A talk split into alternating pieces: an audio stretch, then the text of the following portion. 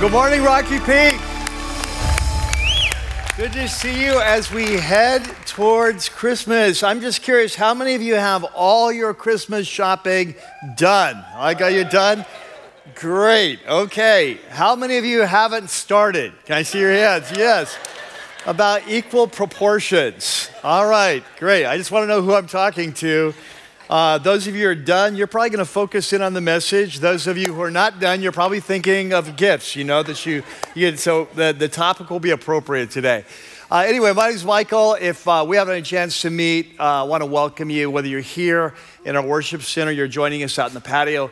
Uh, we're going to be going to our time of teaching and looking forward to this passage. It's uh, inside your program is a green and white message note sheet. We use it every week. I know for those of you who are here every week, you, you know that, but for those of you who are new, you may not. You'll definitely want to take that out, and we'll um, it'll be helpful. And so we're going to jump in. You guys ready to go? Yeah. Okay, let's pray. Father, we just thank you for your Holy Spirit. We thank you for your Spirit that leads us and strengthens us and empowers us to listen and follow you. And today, Lord, as we come to an incredibly important passage of Scripture, such a gift to us as your followers, we we pray that your Holy Spirit would just apply it to our life in a beautiful way, in a way that we see it with fresh eyes, with a, a depth and a clarity, perhaps more than ever before, and that we receive this incredible gift you offer to us as we approach uh, the celebration of your birthday. And we pray in your name. And everyone said, Amen. Amen. So, uh, our story starts today um, early in the morning. And honestly, uh, they have been working so hard. Uh, most of their days, they've been up at dawn. They have been working the whole day and often way, way into the night. And so, so this particular day, they get up, they have breakfast, and as a team, they head out to their first site. And sure enough, um, it is a challenging day. It's a long day. It's a hot sun. And uh, by the end of the day, they're exhausted and, and they just kind of wish they could go home, um, get some dinner, uh, go to sleep, catch up on some of their some well, well needed rest. But that's not in the cards. And it turns out that they're going to have to travel a fair distance before they reach their final destination and can finally get some rest. And so uh, they, they, they all pile in and they head out. And, and, honestly, there's nothing that's happened on this particular day that would suggest that this day is going to be any different than those that have come before or come after. Uh, this seems normal enough what they're heading out to do. And yet, the reality is, is that uh, what's about to happen is going to shape them for the rest of their lives. Well, today we're continuing this series that uh, we've been in this entire year called Signs.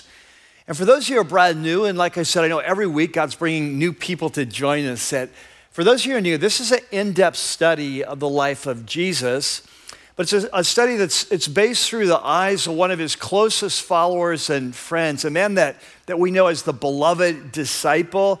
Uh, his name is John. We know him now as the Apostle John who really, towards the end of his life, uh, after all the other gospels are written, kind of writes his account of the life and teaching of Jesus. And if you've been with us the last month or two, we've entered into the second major sub series of signs. It's called Signs, the Path Forward. And this entire series takes place on the last night that Jesus is with his men um, before he's arrested. So it's on the night of the Passover. Later this evening, he's going to be arrested, then executed the next day. And so, um, if you've been with us for the second series, you know, this entire scene, this entire series uh, takes, takes place at a time of crisis. Uh, Jesus and his men have come to Jerusalem early in this week on Sunday. They've entered in uh, to get ready for the Passover with hundreds of thousands of other pilgrims. And on this last Sunday, as he entered in the week, he rode in on a donkey to the, the praise of many in the crowds. Um, but, but, uh, but but now it's uh, now it's you know Thursday night, um, And his disciples, they seem to believe that Jesus is about to take his supernatural power they've seen it work over the last two or three years and finally unleash it on Rome and bring in the long promised kingdom of God. So, so they're entering into this last night, this Passover, with high hopes and great expectations. But the reality is, over the course of this evening, Jesus is beginning to let them know what's about to happen, and it's just devastating he's delivered kind of one big blow after another, as we'll talk about later. But the, the, the, biggest of the blows is that Jesus is claiming that he's about to leave, and this time they can't come with him. And this is, there's just nothing in the first century messianic paradigm that, that allows for a Messiah to come and then to leave. And so they're, they're devastated. They follow, they've left everything to follow Jesus, and now it's like they've, he's led them into a cul de sac. And uh, so their whole lives and, and, hopes have gone up in smoke. And in the midst of this, uh, Jesus is going to begin to speak some hope and courage. And in particular, um, he's going to talk to them in this passage today about a gift that he's leaving them that will prepare them for their future and enable them to exceed in this mission that he's giving them after he goes. And so we're going to pick up uh, today in a passage of scripture that we actually skipped over uh, several weeks ago because I wanted to save it for this week, this weekend before Christmas. And so it's there on your note sheet. There's a section that's called Signs the Gift. And as you'll see there, we're going to pick it up in John chapter 14 and pick it up at verse 27. So if you have your Bibles, you have your apps, let's go ahead and open up, uh, turn them on. And so he says in 1427, he says, Peace I leave with you. So remember when he's saying this, their lives are falling apart. Their future has just gone up in smoke. They're devastated. And in the midst of this emotional devastation, he says, Peace I leave with you. My peace I give to you. I do not give as the world gives, so don't let your hearts be troubled and do not be afraid. So we're going to come back to this later. It's our main text. But I want to finish out this chapter. So he says, You know, if you've heard me say, you know, earlier in the evening that I'm going away and I'm coming back to you. And he said that if you loved me, you'd be glad I'm going to the Father, because the Father, as the, kind of the leader of the Trinity, right? The Father is greater than I. So up to this point, Jesus has told them he's leaving, but they've only looked at that through their own lens of what that means for them. They, have not looked into like what does it mean for Jesus? And for Jesus, this is a homecoming. This is returning to his Father. This is a returning to the glory that he shared with the Father before the creation of the world. He's excited about this. The time has come for him to go home. But they've just been looking at through their lens. I don't know if you've ever gone through a time like this in your life where there's been sort of a bittersweet type uh, a situation kind of similar to this. I remember when my oldest daughter got married, um, how devastated I was. that uh, I, I, remember that day, you know, I can picture it in my mind. Um, the, you know, the, the, the, the, the wedding that, of course, I, I officiated that wedding. I watched Father of the Bride three times the night before. Um, I watched it three times so I could bawl my eyes out because otherwise I'll never make it through this whole ceremony.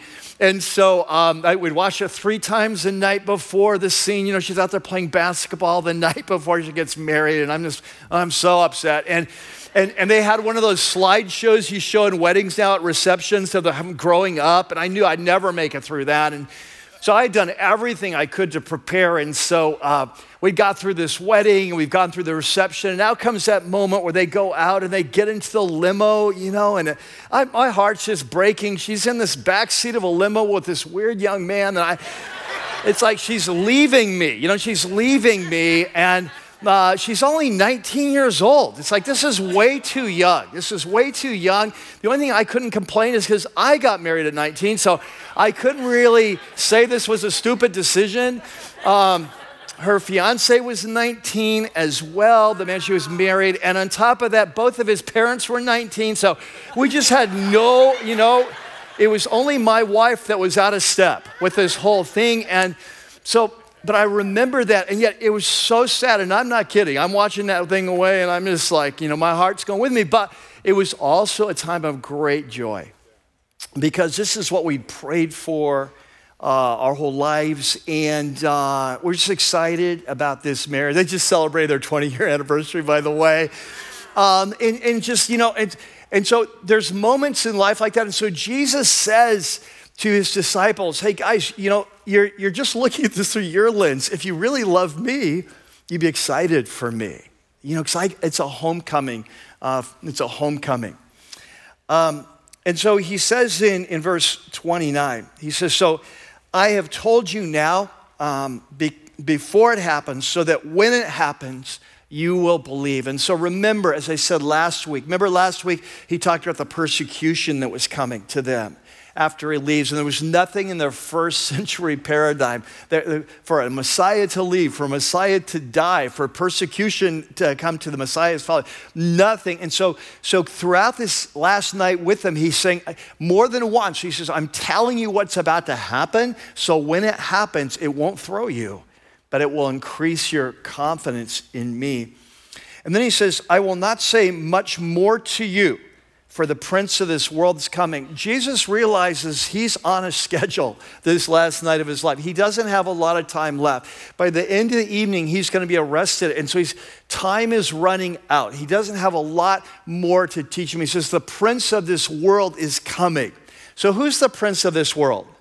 Yeah, Satan, right? He's the God of this world, he's the prince of this world. And, and so what Jesus is saying is that behind this plot to kill Jesus, the mastermind is actually Satan.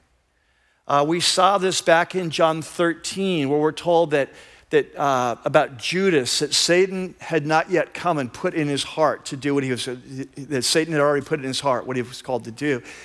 And so, and so Jesus realizes that very soon Judas and the Roman troops and the, the Jewish officials and so on are going to be coming. Um, but behind that, Satan is coming. Satan is actually the one coming, and he says, uh, Time is running out. I don't have a lot of time to continue teaching you. And he says um, at the end of verse 30, he says, He has no hold over me. There's nothing on me, but He comes so that the world may learn that I love the Father and I do exactly what my Father's commanded. So, all through John, we've seen this that Jesus has this deep love for his Father. His top passion in life is to do whatever the Father has called him to do. And he says it's in this final act of obedience that the depth of his love for his Father is going to be most revealed. And then he says, Come now, let us leave. And so, so this whole scene has taken place so far in this upper room where Jesus has washed their feet, where they've had the Passover. And Jesus says, Now come now, let us leave. Now, we don't really know, you know, he, he, knows that they need to leave this upper room, walk through the city, walk by the temple, go out the gates, go down the Kidron Valley, up the Mount of Olives. You know, it's going to take at least half an hour or so. That, so that's what he says, come, let us leave. Now, the reality is, we don't know if they really leave at this point because we've got a couple more chapters of teaching here. And so it's hard to tell whether this was one of those times like when my wife says, or more likely, when I say, Hey, you ready to go? Yes, we're ready to go. And then we don't leave for an hour, right? Right? Like, are you with me there? Yeah. So, so it's like uh, I've learned with her family, you know, plan early. You know, this is going to be, uh, we say goodbye. We're still going to be here an hour later. So when you're thinking about when you want to leave, you know, that just plan for an hour, right? So so we don't know if Jesus said, hey, come on, let's leave, and then he just went on teaching, you know, like they got stuck at the door or something, uh, or whether maybe, I think more likely they probably did leave at this time, and then as they're going through the city, stopping and praying at different places, uh, especially at the temple where he teaches about I'm the vine, because there's a huge vine hanging over, golden vine over the temple, but whatever. So, so uh, at this point, he says, let's leave. So, so that's the passage for today.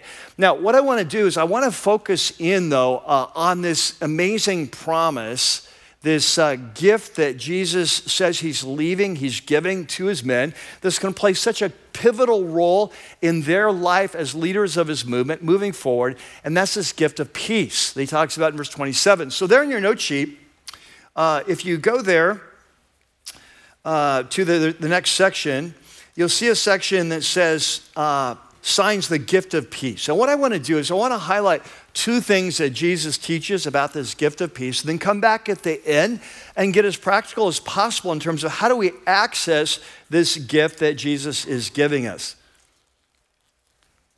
So let's jump in.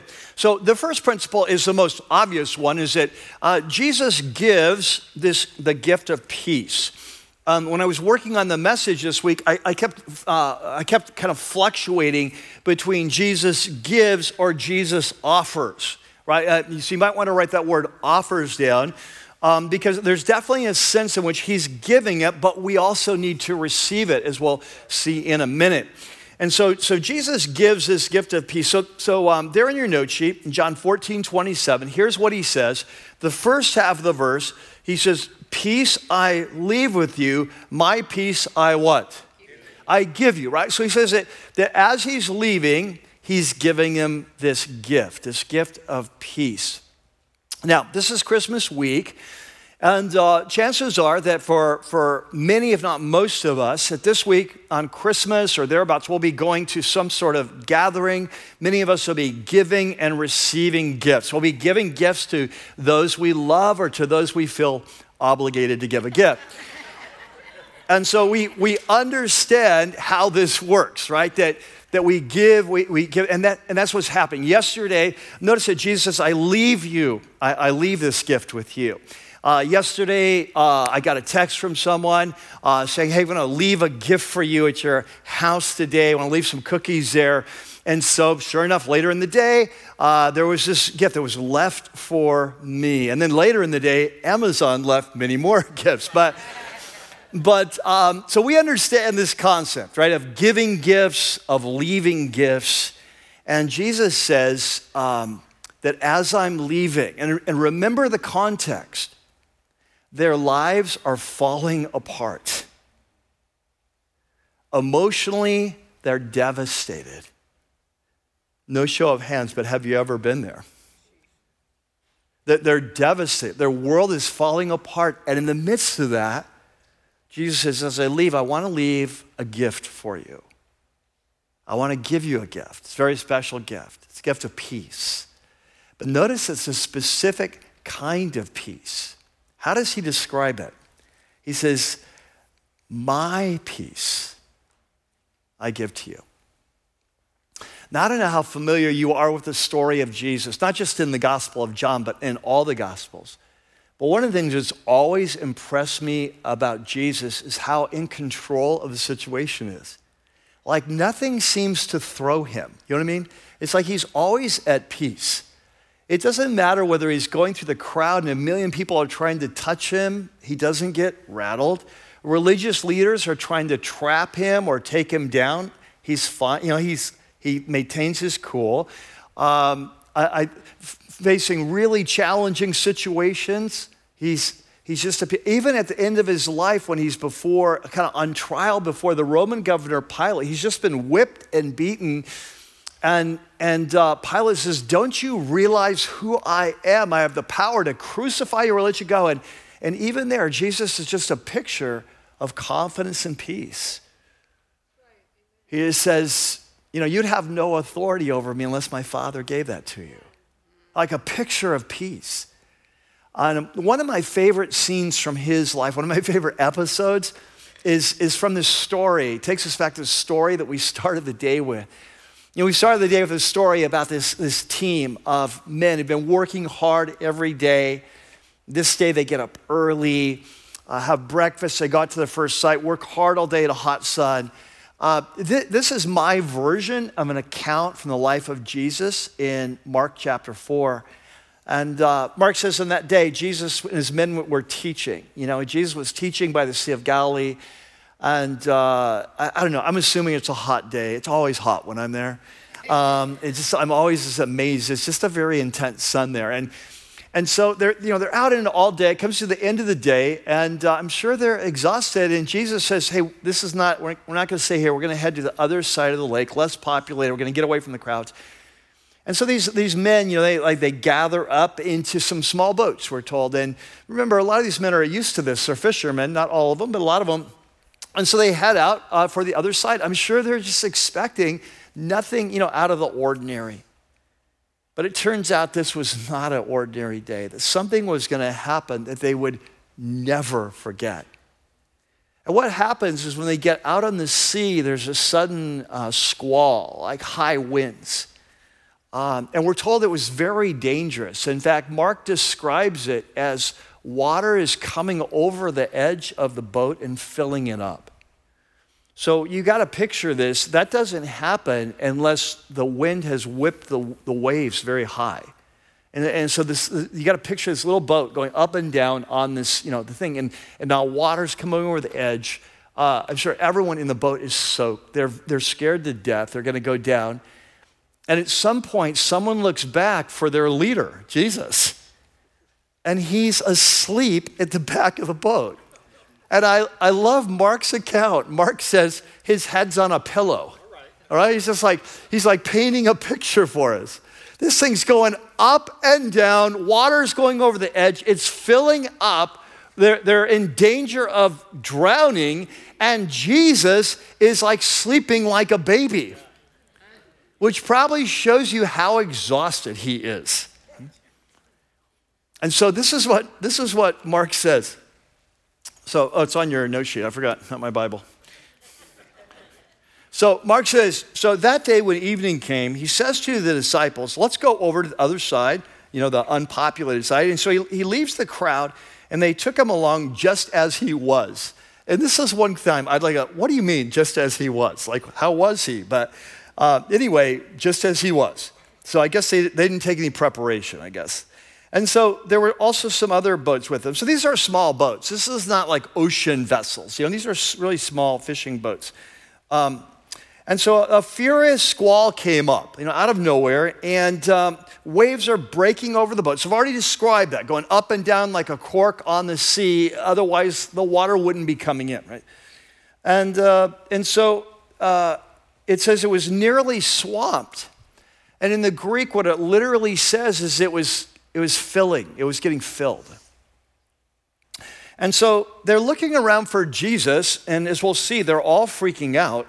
And they look around, and their leader is in the stern. He's in the back, sleeping on a cushion. And so the disciples wake him up, and, and you can tell, you can hear the emotion in their voice. It's, they're just irritated. They said to him, Teacher, don't you care if we drowned?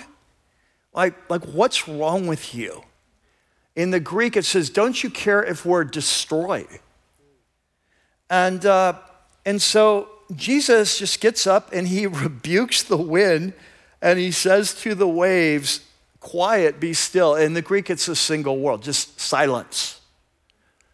Boom. And now they're more scared of Jesus than they were of the, the sea. And then I, but I love his question. I, I'm serious. The last couple years, I've memorized this whole passage because it's just, I love his question. And he says to them, Why are you so afraid? And I'm thinking, Why are we so afraid? Why are you asleep? I'm so afraid because we're about to die. If we all know you could do that, maybe we wouldn't have been so afraid but we're still getting to know you. And, and so, you know, in the Greek, it's even, it's just, it says, Why are you so cowardly? I love that. Like, what's wrong with you, cowards? And then he says, um, Do you still have no faith? He doesn't use this term there, but there's this term that Jesus uses for his disciples that is nowhere else in the Greek language. It's like he made up the word. It's two words put together. It's like little or few and the word faith. So he calls them little faith. And I love that. I think it's like his affectionate little term. Like, what's wrong with you, little faith? Like, do you still not get it? I love this, and I'll tell you why in a minute. So they're terrified. Like I just said, they were they, they used to be terrified of the storm, now they're terrified of Jesus. And they ask each other, notice, not him, they ask each other, who in the world is this guy? Like, what have we got ourselves into? Like, even the wind and the waves obey him. It's like only God commands the wind. Like, who is this guy? And I love this passage for two reasons. Number one, it gives me a beautiful picture of the peace of Jesus. The boat's about to go down. It's rising and falling. Water's coming over the edge. It's filling up, and he's asleep, sleeping like a baby. It's a peace of Jesus. And we see this peace throughout his life, don't we? We see it throughout his life. But the second thing I love about this, I love Jesus' vision for their lives. In this rebuke, he is painting a picture of what he is doing in their life. Jesus wants to take them to a life beyond fear. Are you with me? He, he doesn't say to them, like, Hey, I get it why you're afraid. Good, good, good idea. Wake me up. You should have done it sooner. But I, I get it. I understand. I understand why you're freaked out. Um, I, that makes sense to me.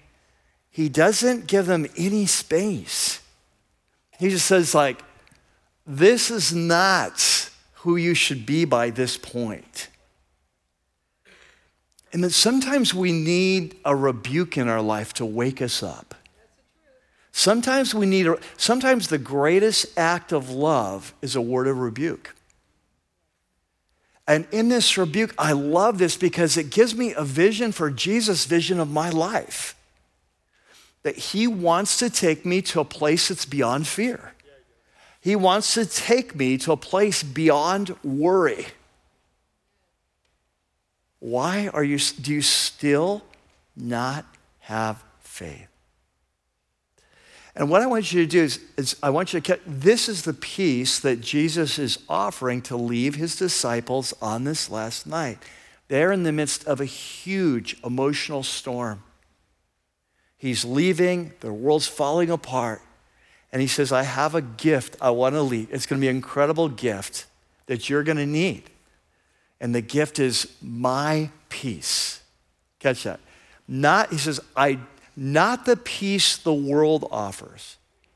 So the world offers a version of peace, but it's peace when circumstances are great. It's a peace when the, when the sea of our life is calm, when there's no problems with the job, when we have good income coming in, when money is doing well, when our kids are healthy, when we're all when there's no sickness on the horizon when, when life is going smooth, that's the peace the world offers. But that's not the peace Jesus is offering. He's offering them a supernatural peace, not based on their circumstances, but based on a person. He says, My peace I give to you. So, so here's the first thing the, Jesus offers, he gives them uh, this gift of peace. Now that leads to number two. But there's a second side of this gift of peace. As we're going to see, this peace is not something that we that he just offers. It's something that we need to receive, something we need to, if you will, unwrap. And so the second principle goes like this that we receive the gift of peace. There's a responsibility, Jesus says, that we bear. like when those presents come to my door, I have to take them in and unwrap them. I have to take the lid off of those cookies before they can do me any good, right? Or bad. Uh, right? So, so Jesus catch it, he's offering the gift, but we have to receive it. And so this is what he says. Notice the first half of the verse, he offers it, peace I leave with you, peace I give to you. That's the giving. But now here's the receiving. Do not let, underline that word, do not let your heart be troubled. Do not be afraid. He challenges us to receive this gift from Him. Now, this is interesting because this is the second time this evening that he's been with them that he's told them not to let their hearts be troubled. The first time was at the, the very beginning of this chapter, where he had just told them that, that one of the band of brothers was going to betray them all. Number two, that Peter, their leader, was going to fail Jesus not once but three times in his moments of greatest need. And by the way, I'm leaving and you can't come. That in this moment where the world is falling apart, Jesus said in the, in the, very first verse of this chapter, there in your note sheet, I put it in the inspired version, the 1984, uh, do not let your hearts be what? Okay? So he just said, My peace I give to you. Do not let your hearts be troubled. Do not be afraid. But here he said it earlier in the evening do not let your hearts be troubled. Trust in God, trust in me. So he's kind of giving us the bridge between these giving and receiving. What, what he's telling us is that, that in order to receive this peace, that our trust in him has to grow. In fact, there's a relationship between fear and faith in our life, isn't there? The greater the faith, the less the fear. The greater the fear, the less the faith. There, there's a connection. And so Jesus says, hey, the key to accessing my peace, the key to unwrapping it is growing in your trust in me. In fact, that's exactly what he told his disciples in the midst of the storm. He said, um, Why are you, why, why, are you afraid? Why, why, is your fear so great? He says, um, Do you still not have faith? Like if they had faith, they wouldn't have been afraid. This is the key. And so, so it's this confidence in Jesus that has to grow in our life uh, in order for us to access and unwrap this peace. Now, I want to focus in on this word trouble. All right, twice Jesus says it. Do not let your hearts be troubled. And this is a, a very important word. So I want to do a deep dive. Um, for, for those of you who've been with us in this second series, you'll remember this word. Maybe you'll remember it. Um, because this word for troubled is the Greek word tarasso. Do you remember that? We talked about it a few weeks ago. So I'm going to spell it for you again. I want you to visualize it. We're going to be using it a lot today. So in Greek, uh, if you transliterate it to English, it'd be like this T A R A S S O. T A R A S S O. So if you were here a few weeks ago, you may remember that if we were to look up a Greek dictionary of the New Testament, it would define tarasso as being like stirred or shaken up stirred or shaken up. It's like, um, it's like having an emotionally, when we use it to describe our emotions, it's like having a storm in our soul. To be tarasso is like to have a storm, or a storm, a storm of worry, a storm of fear, a storm of despair, depression, that, that, that's to be tarasso. Um, in Matthew chapter 14, Jesus, uh, Jesus is walking on the water and it's at night, the middle of the night. The disciples see him in the midst of a storm. They freak out. They're scared to death. They think it's a ghost. Matthew says they were terrified. That's the word, tarasso. All right? Now, what's interesting, I want you to catch this. Twice in this passage, John 14, Jesus has said, Do not let your hearts be tarassoed. Twice, okay? But here's, did you know that Jesus sometimes had his soul tarassoed. Now, this is interesting. Earlier, we talked about the peace of Jesus, but was it always at peace? No. There are times when he was tarassoed. And we see this at, on the last week of his life. In fact, John uh, told us about this earlier. We're going to see it a couple times. So, the first time is the very last week of his life. Jesus comes into Jerusalem riding on the donkey. It's Sunday uh, to the praise of the crowds. This is in preparation for Passover week. But as he comes in, there's an event that triggers Jesus and helps him to realize in a fresh way how this week is going to end. And we're told that when this flash came to him, it triggered a storm in his soul. He was tarassoed. And this is how, Mark, how John describes it there in John 12. When this event happened, and we won't go back and talk about the event just for the sake of time, but he says, when it happened, it triggered him. And he said, Now my soul is what? Guess what? Yeah, tarassoed. That in this moment, Jesus sees what's, what's happening, what's going to happen to him. And it's like a, a sudden squall comes up in his soul. But what I want you to notice is, is how Jesus takes hold of his heart. So it's not tarassoed. I want you to watch how he does it. So what he does is he instantly turns to his father. And he says, Now my soul is troubled. He says, What shall I say? In other words, how shall I respond to this impending storm? He says, Should I say, Father? Can he turns to his father, Save me from this hour? Uh, so I don't have to go through this. And then he, he takes hold of his heart. He says, No, it was for this very reason I came to this hour. Like I, I was born for this. And then he says to his father, Father, glorify your name. So what we get is a very like a flash flood in Jesus' life. Like it hits really fast, but Jesus very quickly turns to his father and he holds on to his heart, and the peace is restored.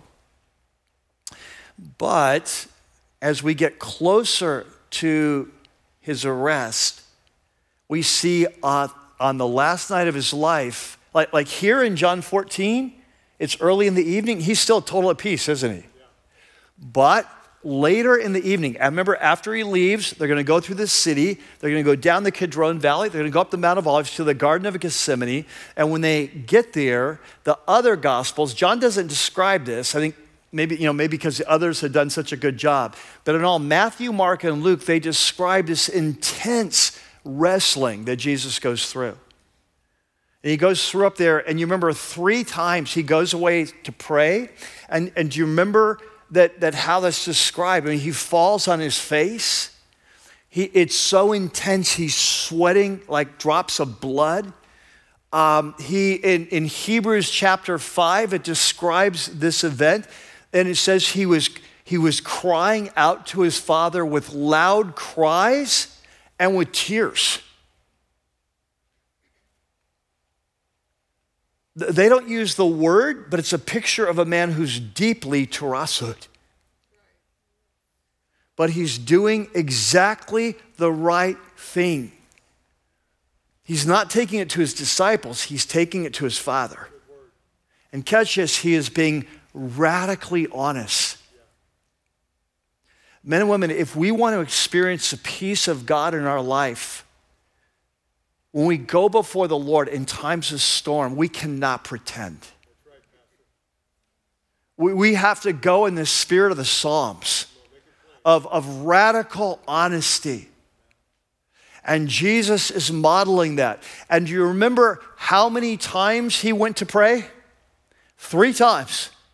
What does that tell you? He didn't get the answer after number one. He wasn't at peace after number one. He came back to check on his men and he said, I, I need to go seek the Lord again. And he went to seek his father again three times. But by the time he came back in the third time, he had recaptured his soul. And he was no longer tarassoed. And from that point on, he is a picture of confidence and peace in the greatest crisis of his life that, that he is the one in charge. In fact, when, the, when Judas comes in the Roman, we'll see this when we get there. That when they, they said, We're looking for Jesus, he said, I am. And they all fell on their face. He was now in charge. His soul was no longer tarassoed. The peace of God was with him, and he was in control. And from that time on, you're going to see it as we get there. He's going to go before Annas. He's going to go before Caiaphas. He's going to be mocked. He's going to be blasphemed. He's going to be beaten. He's going to be whipped, but he never loses his peace. And when he gets after he's been whipped and he's taken before Pilate the last time, and Pilate says to him, Don't you realize who I am? I have the power to crucify you or you to release you, and you're not going to talk to me? And Jesus says, You would have no power except what the Father has given me. Therefore, the one who turns you over to me has the greater sin. He's a picture of peace.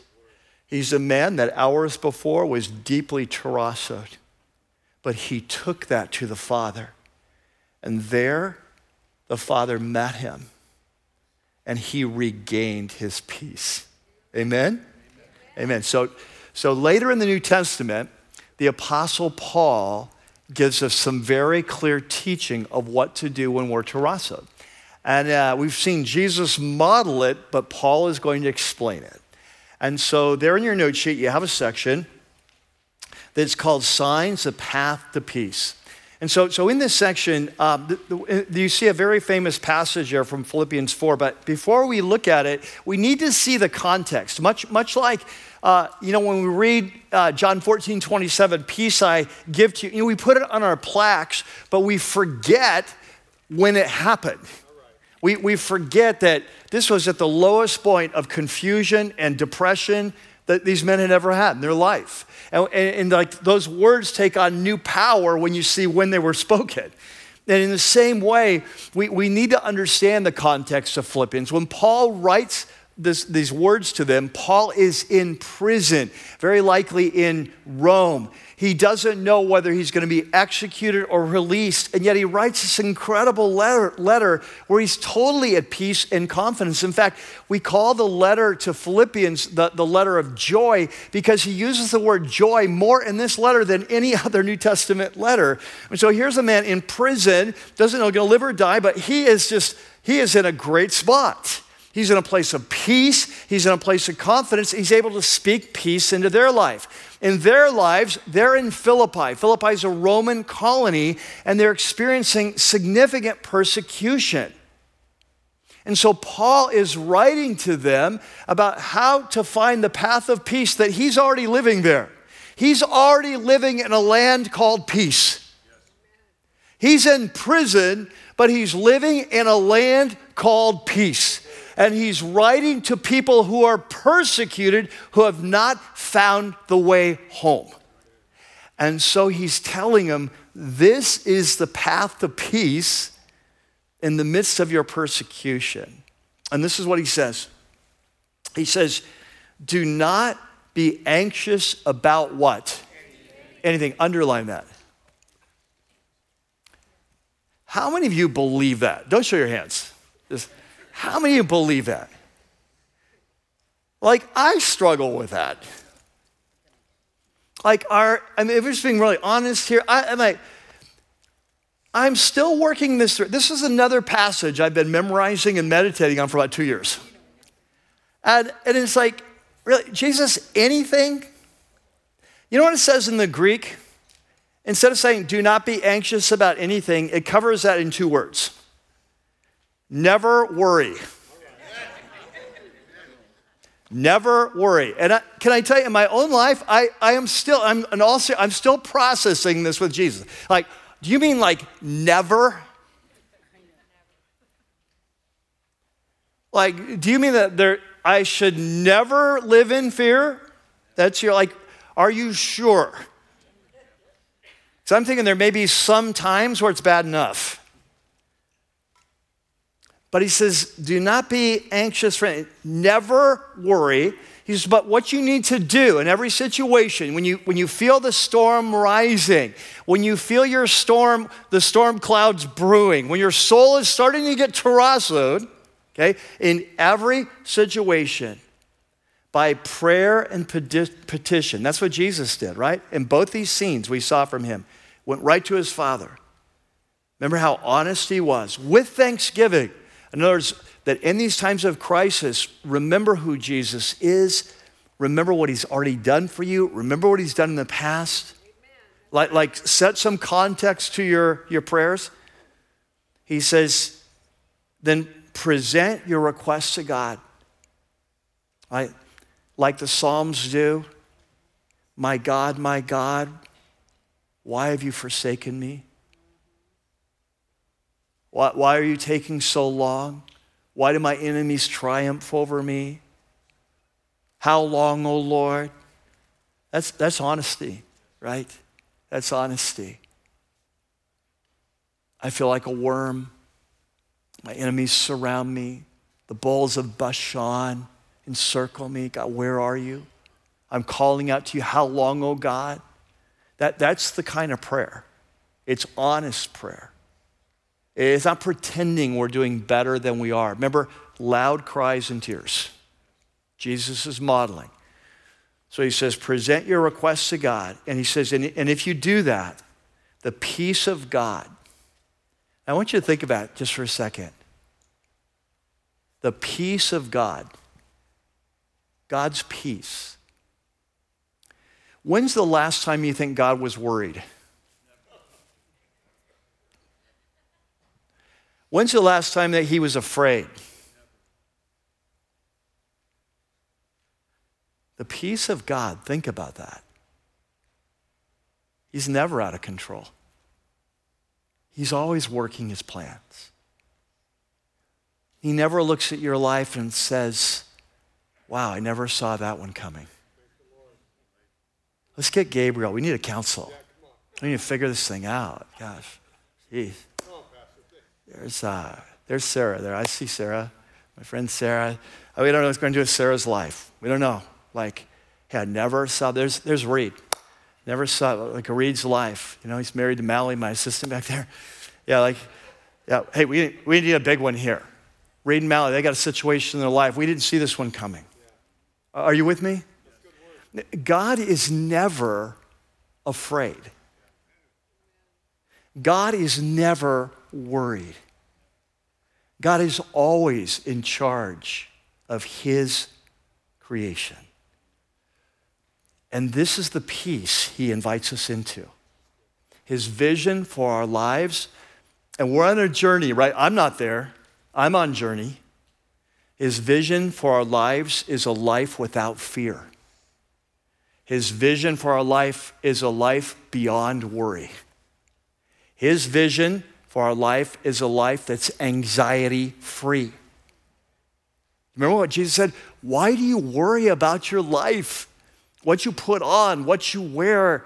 Look at the flowers of the field. Look at the birds of the air. Don't you think you're more important than them? His vision is a life beyond worry. And Paul says, present your requests, and the peace of God, which transcends all understanding. You know, when we get in a jam, I don't know about you, but the way it is, is our mind starts looking for a solution. And it's, it's furiously look, how can this work out? But, but Paul says there's a peace that's beyond understanding. It's not about understanding how it's going to work out. It's about knowing the one who will work it out. And he says, the peace well, he said that peace that transcends understanding, it will guard your hearts and your minds. I love this. Uh, Philippi was a Roman colony, which means it was an intentional, it was a city that was intentionally started to be like a little Rome. It was run by all Roman laws and Roman traditions, and the official language was Latin. Didn't matter where it was in the empire. And they would often populate it with retired soldiers, give them free land. It was a way of importing Roman culture and Roman garrison to an area. And so, in this, this military town, city, Paul uses a military metaphor. The Christians who live in this military town, he, uses, he says, You know what? He says, you know, your, your worries and your fears, they're like your enemies that are attacking the walls of your city. And they're trying to conquer your heart and conquer your mind. He says, but if you'll, you'll bring your fears to me, if you'll present your requests, he says, the peace of God will come and guard you like a wall. It will guard your heart. It will guard your mind. It will keep you in Christ Jesus, where he lives in his peace. And so, this is his vision for our lives. And as we head into Christmas this year, my question for you is where are you worried? What are your fears? What causes you anxiety? Because what Jesus is coming to us this Christmas season is with the gift of peace. You know, I don't know about you, but this last couple years has been, they've been some hard years, haven't they? This is our second year in COVID, second Christmas, and it's our second COVID Christmas, you know? You used to have a white Christmas, now we have a COVID Christmas. I, it's like, pretty soon we should have some Christmas carols, you know, about COVID Christmas. Uh, candles, COVID, Christmas, you know. Um, it's our second year. I mean, last year we weren't even meeting. Do you remember that? Remember the two weeks that we were gonna, it was gonna take to get over this? To slow this down? Like, we're, we're approaching two years. And it's been very stressful, hasn't it? I mean, it's been two years. We have COVID, we've got social distancing, we have masks, we have vaccines, we've got uh, lockdowns. We've got businesses being shut. We've got livelihood, livelihoods being dramatically impacted. We've got working at home.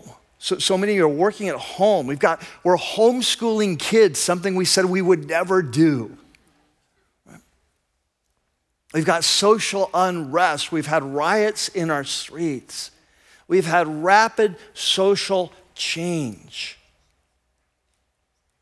We've had unrest with law enforcement.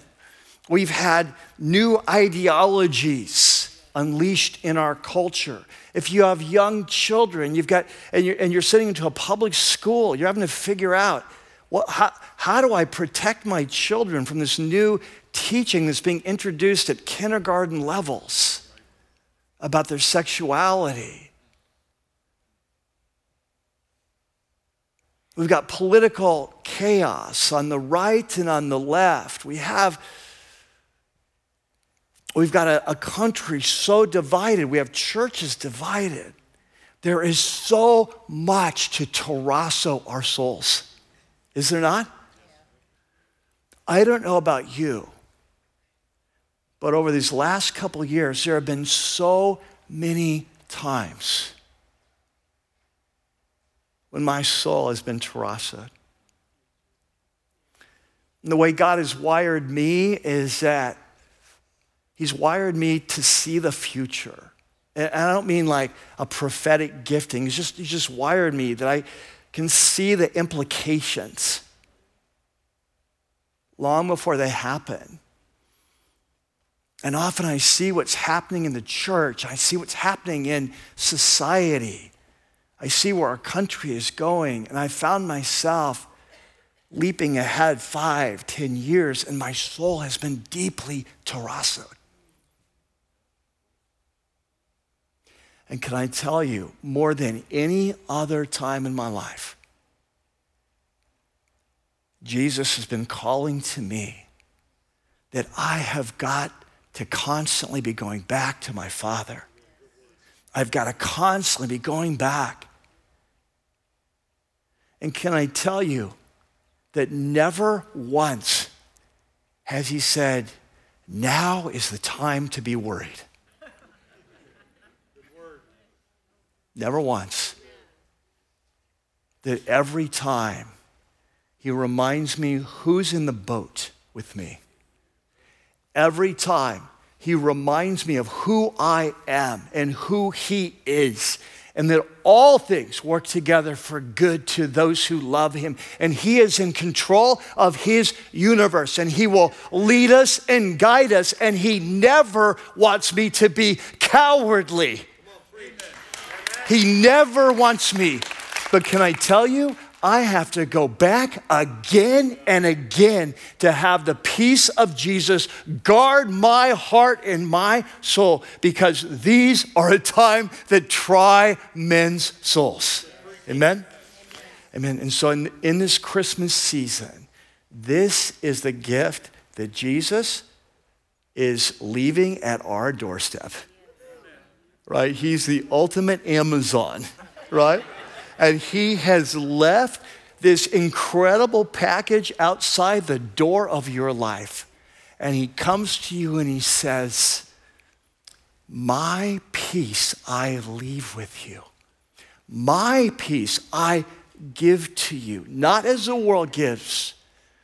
So hold on to your heart do not let your soul be tarassoed. Remember who you are. Remember who I am. Bring your storms to me, and I will meet you there. And my peace will guard your hearts and minds.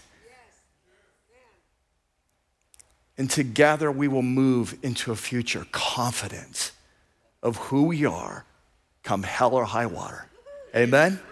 Amen. Let's pray. So, Father, we come in Jesus' name, and I, I say that. I, I use those words intentionally. I come in the name of Jesus, who told us to not let our hearts be tarassoed. And so, Lord, we come during this week, wherever we're at, whatever we're facing.